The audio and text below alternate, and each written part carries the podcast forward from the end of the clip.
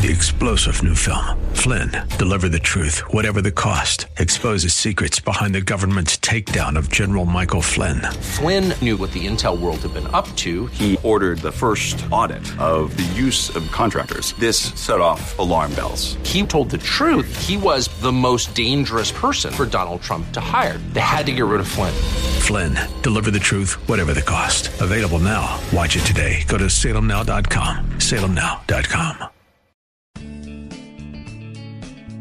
Grace and peace to you, and welcome to Reaching for Real Life with Sean Azzaro, the senior pastor of River City Community Church in San Antonio, Texas. A church that exists to help people like you find the real life you were created for and find it to the full. That's what Jesus promised in John 10 10.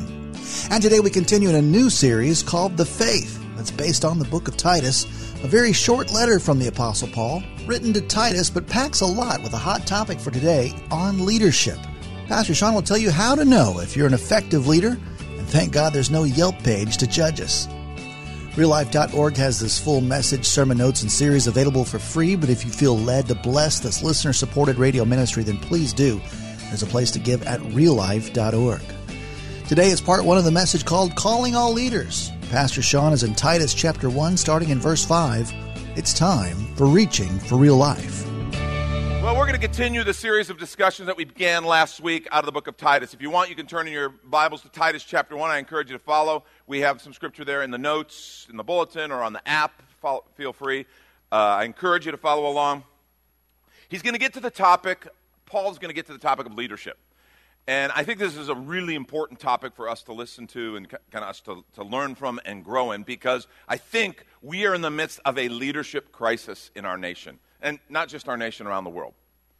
We really are. We are in a leadership crisis. How people see leadership, how we are responding to leadership, has changed so radically and drastically over the last even 20 years that it's hard to even recognize it as the same thing.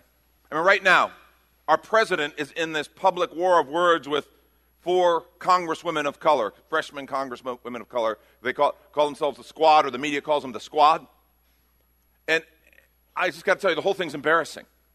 It really is. It's embarrassing to see our national leaders conduct themselves like this. The comments that the president made, I just, I, I can't tell you how many times I just wished someone would steal his phone. You know, one of his grandkids or something, something you know, it's, it's like in the movie Chef, where he doesn't know it's public. You know, you need a, that wasn't a private tweet you just sent. That, that's public. Everybody hears that. And of course, many, these congresswomen have said many things that are, to many Americans, offensive. And I, I want to say something about, about just our president. Sometimes people say, well, he's the problem, he started this. I want to suggest that's not the case. He actually is kind of a response. It's, he, is, he is this culmination of what's been going on for years. This growing animosity, this growing divide, this angry rhetoric back and forth, one to another people saying horrible things about one another.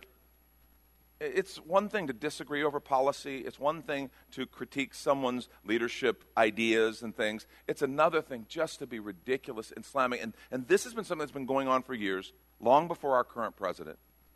But it's come to a place where it's out in the open now. I guess maybe that's what's happened. That's what's happened in recent years. It's all out in the open, it's not hidden anymore. It's ugly. And it just doesn't bode well for our leaders. I, I, can't tell you during the, the Kavanaugh confirmation hearings for Supreme Court Justice Brett Kavanaugh how, how embarrassed I was just by the conduct of those leaders. These are some of the brightest and best. And the way they dealt with truth or didn't deal with truth, the way they manipulated, the way nobody really cared about the truth, it didn't seem. It was just, I want to win. I want to win at all costs. And, and I grew up being taught that how you go about winning is every bit as important as winning because there's a lot of different games going on. There's never just one game, there's lots of games. There's your character, there's, there's how you conduct yourself, there's truth, there's wisdom, there's how you treat other people. All those things matter. And it was just embarrassing. I, I couldn't, I couldn't believe what I was seeing. And it's not just politics, it's not. Business leaders getting caught with their hand in the till or getting caught misusing their people or in compromising relationships. Entertainment. entertainment icons who just, you're having your bubbles burst, finding out what was going on behind the scenes. And I wish I could say ministry was exempt, but it's not. Last year, someone who I've really looked up to had a chance to be involved in relationship with and in some leadership things with Bill Hybels. Was, had to step down from his ministry. We still participate in what's called the Global Leadership Summit, but he can't be anywhere near it. He, his name can't be on anything. And I have had, in my leadership kind of growth, a great deal of respect for what he taught and what he stood for. And that was just, that's one of those things that was very difficult. It was very difficult. And I don't put anybody on a pedestal. I'm not talking about that. I'm just saying one of the things that Bill talked about a lot was finishing well. And it, he was right. What he taught about finishing well was exactly right. And sadly, he's not going to have the opportunity to do that because of failures earlier in his career and in his ministry. And see, all this being, and of course, I've said this to you before, we have access to all the information all the time because of, of technology, the internet. We're able to follow this front row seat and get updates hourly. And what it's done is our view of leadership has just gone in the tank. People don't trust leadership. And I think there's a real problem that's developing. And so Paul talks about leadership. And, and I want you to kind of, if you can this morning, use fresh eyes to view what he's saying. Kind of, I know the lens of leadership can be somewhat tainted depend, depending on your experience or your background. But I want us to look at this with fresh eyes. Now, last week we began Remember, we started with the first few verses and we talked about the why. Paul gave us, I think, the why for his ministry and for his letter to Titus. Why he does what he does. And he said, and we said, it's not enough for new believers to be born, they also have to grow. He wanted to see the believers grow, to become something. We are a people who are becoming something. That's what Paul said. He wanted them to grow in their faith, their, their belief in the reality of who God is and what he says and what he does. In knowledge of the truth, we saw how truth matters. He wanted them to grow in the hope of eternal life, to see this world through the lens of this isn't all there is, there's more. And then an understanding of the Word of God and how important it is and how much it matters. And now we're going to go on and read his first assignment for Titus, a young pastor who Paul planted there as a leader in that ministry on the Isle of Crete. And he says, beginning at verse 5, he says, This is why I left you in Crete, so that you might put what remained into order. Pay attention to that put what remained into order. The implication is there was disorder. And we're going to see that's exactly the case. But Titus' assignment was to put it into order. How? Appoint elders in every town as I directed you. If anyone is above reproach, he's describing now what you look for in an elder, a church leader. If anyone is above reproach, the husband of one wife, and his children are believers and not open to the charge of debauchery or insubordination.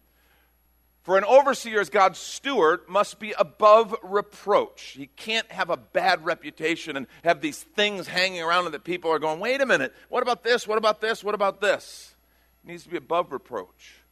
He must not be arrogant or quick tempered or a drunkard or violent or greedy for gain. But, he's like, but instead he must be hospitable, a lover of hospitable, a lover of good, self controlled, upright, holy, and disciplined. He must hold firm to the trustworthy word as taught, so that he may be able to give instruction in sound doctrine and also to rebuke those who contradict it.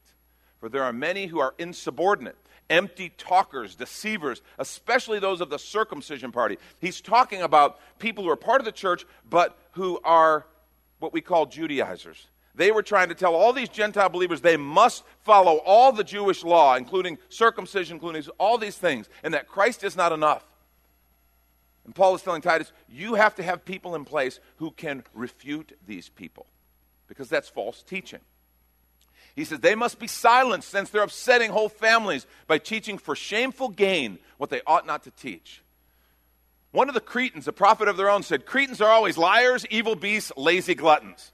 Now, isn't that cool how Paul does that? He doesn't have to say it. This is where we get the idea. You know, you talk about calling someone a Cretan. Well, this is where it comes from. The biblical idea. And he's saying one of their own said, they're liars, evil beasts, lazy gluttons. And then Paul comes along and says, this testimony is true. I'm not saying it, but the guy's right. He's saying these people were, they were messed up. He's saying there's a lot of disorder.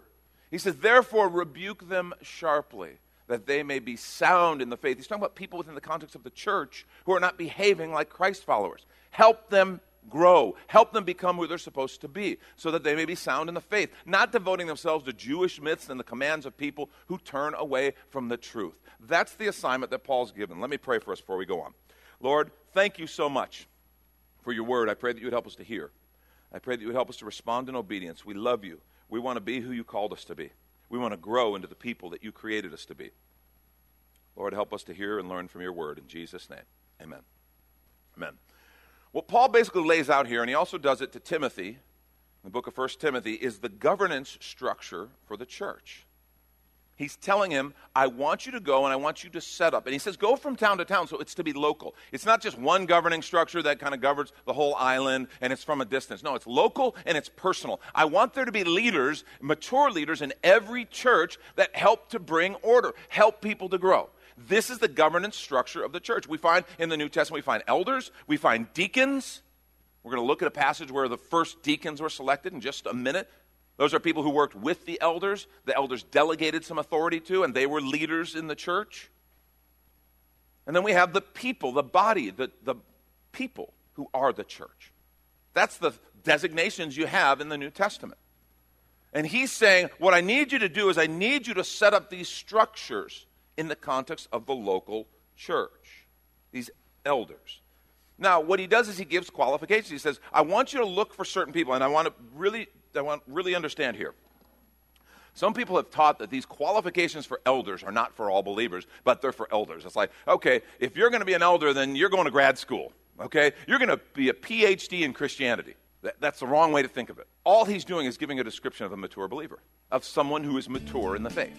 These are things every believer is supposed to aspire to. The qualities, the character traits, the things he said about these leaders. It's for all of us. We all should be people who are growing in our character, in our leadership, in our ability to understand and teach the word. That's normal, healthy Christian growth.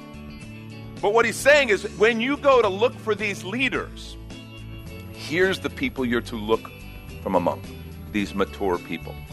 And we want to take a quick minute to remind you you're listening to Reaching for Real Life with Pastor Sean Azzaro, a listener supported ministry of River City Community Church, in this message called Calling All Leaders. It's in the series The Faith, based on the book of Titus, which is available right now on the sermon page at reallife.org. And while you're there, if you've been blessed by this teaching, your financial gift helps this radio ministry continue to help others just like you. Find the Give tab at reallife.org. And if you're looking for a new church home, Here's your invitation from Pastor Sean. River City Community Church is a church for real life. Real life is what we were created for and what we're all about. In fact, our mission is more people living real life by passionately following Jesus. Hi, I'm Pastor Sean Azzaro, and we believe we were made to have a life full of meaning and purpose that can only be found in relationship with our Creator. That's what real life is. It's not just a church thing, it's a way of living that powerfully impacts every area of our lives. River City is come as you are and has a relaxed, casual feel with practical teaching, inspirational worship, and age appropriate ministry for the whole family. We're located a mile and a half outside of Loop 1604 on Lookout Road across from Retama Park.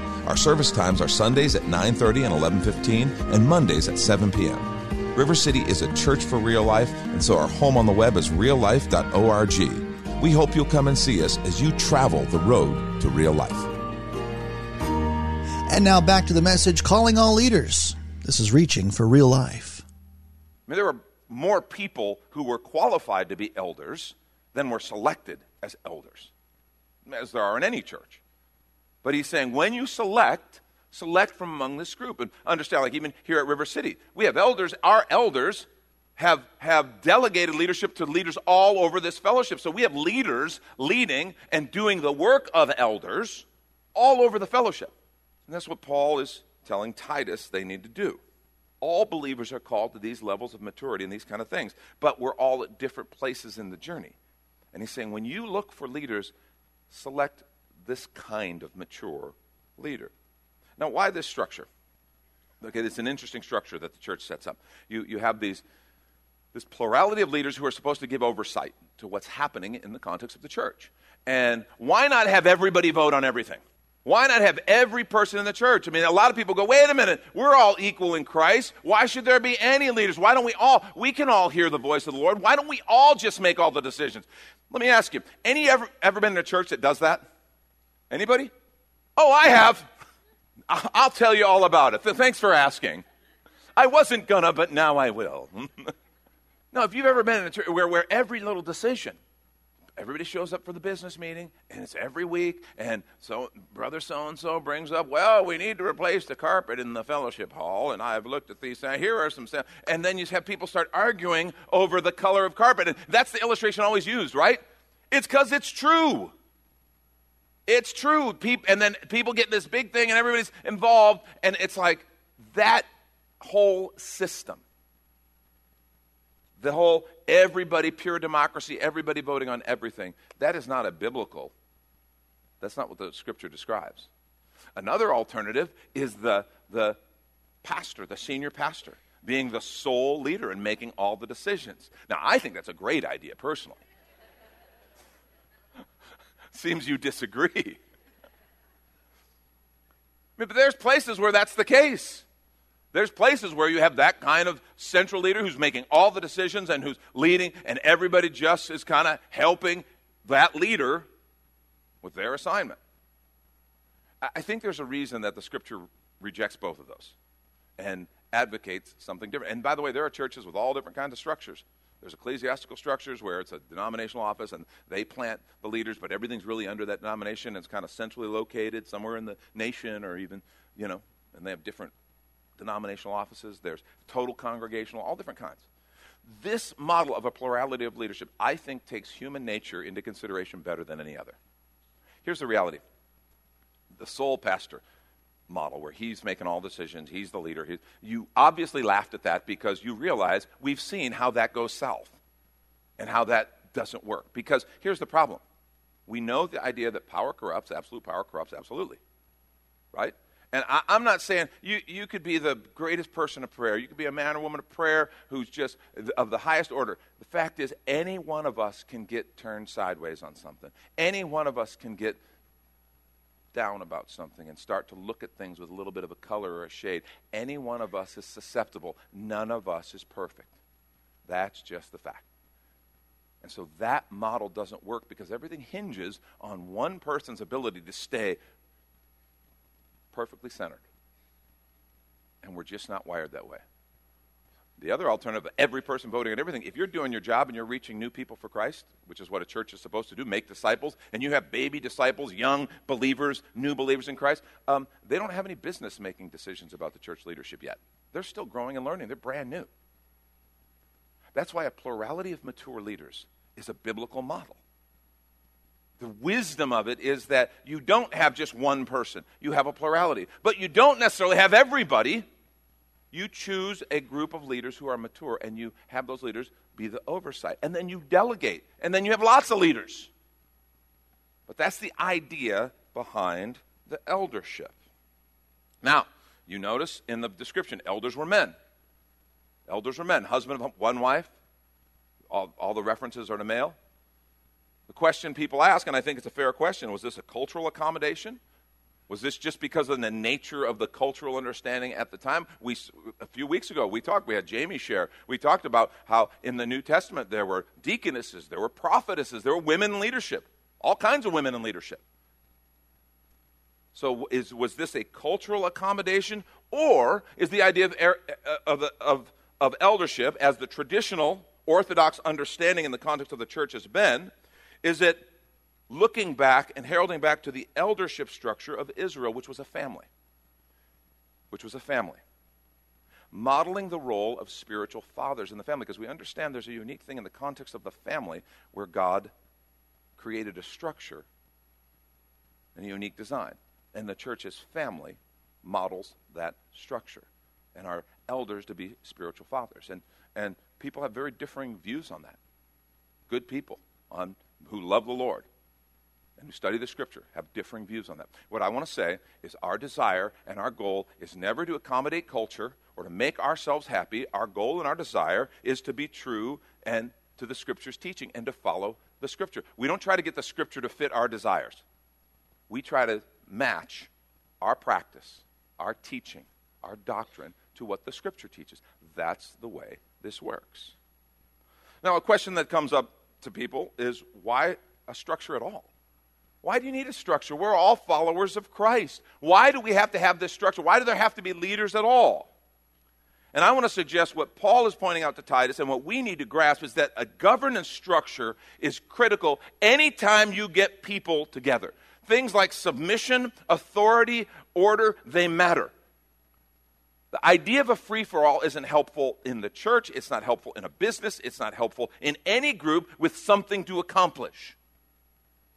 And that's what Paul is pointing out to Titus. He's saying, here is how we're going to bring things into order. See, authority represents God's authority wherever you find it. Look what Romans chapter 13, 1 through 5 says. Let every person be subject to the governing authorities. I don't like that passage. I'm not the only one, it seems. You do realize whether I like it or not is absolutely irrelevant. As a follower of Jesus Christ, I want to conform to his word.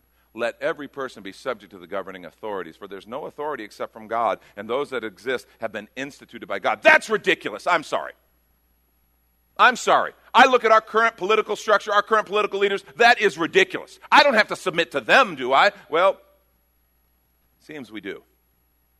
Seems we do. Yeah, but they weren't today, they weren't dealing with what we have to deal with. They were under the Roman Empire. The Roman Empire was always just. Oh, wait. You might say, yeah, but, but I'm looking for a perfect leader that I can follow, one that's like me. Yeah. Here's the deal when God goes about choosing leaders, he doesn't have any perfect people to choose from. So every leader is imperfect, just like you and just like me. That's it.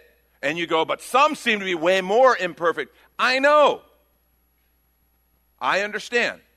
And yet, what's interesting is through Scripture, God has even worked through ungodly, unrighteous leaders. That's why when I hear people speaking the way they speak about our president, it is wrong. And if you're a follower of Jesus Christ, stop it. And I want you to know, under our last president, President Obama, I said the exact same words. It was wrong. Stop it. Because the word says to stop it. Now, you can be bothered, you can be angry, you can want to smash the president's phone, and I think that's a righteous thought. Okay? That's fine. But at some point, you have to recognize I don't know why God did. I don't understand why God did. And you may love the president's policies. You may love him. You may think, you may think, man, I love what he's done for the economy. I like the way he does foreign affairs. I like the way he his Supreme Court selections. Or you maybe can't stand it. Maybe you think, wow, those things are all really bad for the nation. What's funny is those aren't the things we're actually not talking about. We're talking about the Twitter battles. We're not actually talking about the substantive issues of policy. It doesn't matter what you or I feel about those things. Our last president, you may have loved what he did. You may have thought President Obama had the answers and did everything perfect. Or you may have thought, no, I don't like his solutions at all. I think he's taking us into the tank. It doesn't matter. What the scripture says is all authority is by, from God and that those exist have been instituted by God. And that there is no authority without him. And that is hard to swallow. But it seems like a lot of scripture is. Because what it does is it puts my flesh in check. But I want to put their flesh in check. I know. But when the Holy Spirit, through the Word of God, speaks, He puts my flesh in check. Therefore, whoever resists the authorities resists what God has appointed, and those who resist will incur judgment. Ouch. For rulers are not a terror to good conduct, but to bad. Would you have no fear of the one who's in authority? Then do what is good. You'll receive his approval for he is God's servant for your good. And you're like, but wait a minute, what about ungodly, unrighteous? Again, Paul's writing under the Roman Empire. He's talking about something bigger here. God can work through even unrighteous and ungodly people, and he's done it all the time throughout history. But if you do wrong, be afraid, for he does not bear the sword in vain. He's talking about the enforcement that government has. If he were speaking in our day, he would talk about he doesn't have policemen, guns, prisons, enforcement. For he's the servant of God, an avenger who carries out God's wrath on the wrongdoer. Therefore, one must be in subjection, not only to avoid God's wrath, but also for the sake of conscience. You see, authority is established by God and is an important part of living in a society, even imperfect authority. And that's just the biblical truth. See, here's the main point. I want you to write this down God's gift to disorder is godly leaders. God's gift to the natural disorder of a sinful world, and that it, you put a group of people together in any society together. You put a group of people into an office, and you work with other people, you know what can happen when ungodly people start working together disorder. God's gift to disorder, to a world in disorder, is godly leaders. That's what Paul is presenting to Titus. That's Pastor Sean Azzaro. You've been listening to Reaching for Real Life, and if you'd like to hear this full message in the series The Faith, based on the book of Titus, it's available right now on demand at reallife.org. And while you're there, we'd love to hear from you. Send us an email that this program blessed you, or even better, your financial gift helps this radio ministry continue. Find the Give tab at reallife.org. But of course, you're invited to visit and join us at River City Community Church, located on Lookout Road right behind Retama Park, next to the Real Life Amphitheater. If you'd like to call the church, the number is 210 490 5262. As Reaching for Real Life is a service of River City Community Church, and we hope you join us again next time for more Real Life. Three star general Michael J. Flynn, head of the Pentagon Intelligence Agency, knew all the government's dirty secrets. He was one of the most respected generals in the military. Flynn knew what the intel world had been up to. He understood its funding. He ordered the first audit of the use of contractors. This set off alarm bells. The explosive new documentary, Flynn, Deliver the Truth, Whatever the Cost, and covers the facts behind this scandal. Flynn told the truth. He was the most dangerous person for Donald Trump to hire. I find out the worst enemy that I'm going to face in my life is right here in America. They took my assessment and they wanted me to change it. And I was like, I'm not changing it. They had to get rid of Flynn. With in depth interviews, archival footage, and never before seen personal records of the man behind the headlines. I just felt like I was drowning. Flynn, deliver the truth, whatever the cost. Available now. Watch it today. Go to salemnow.com. Salemnow.com.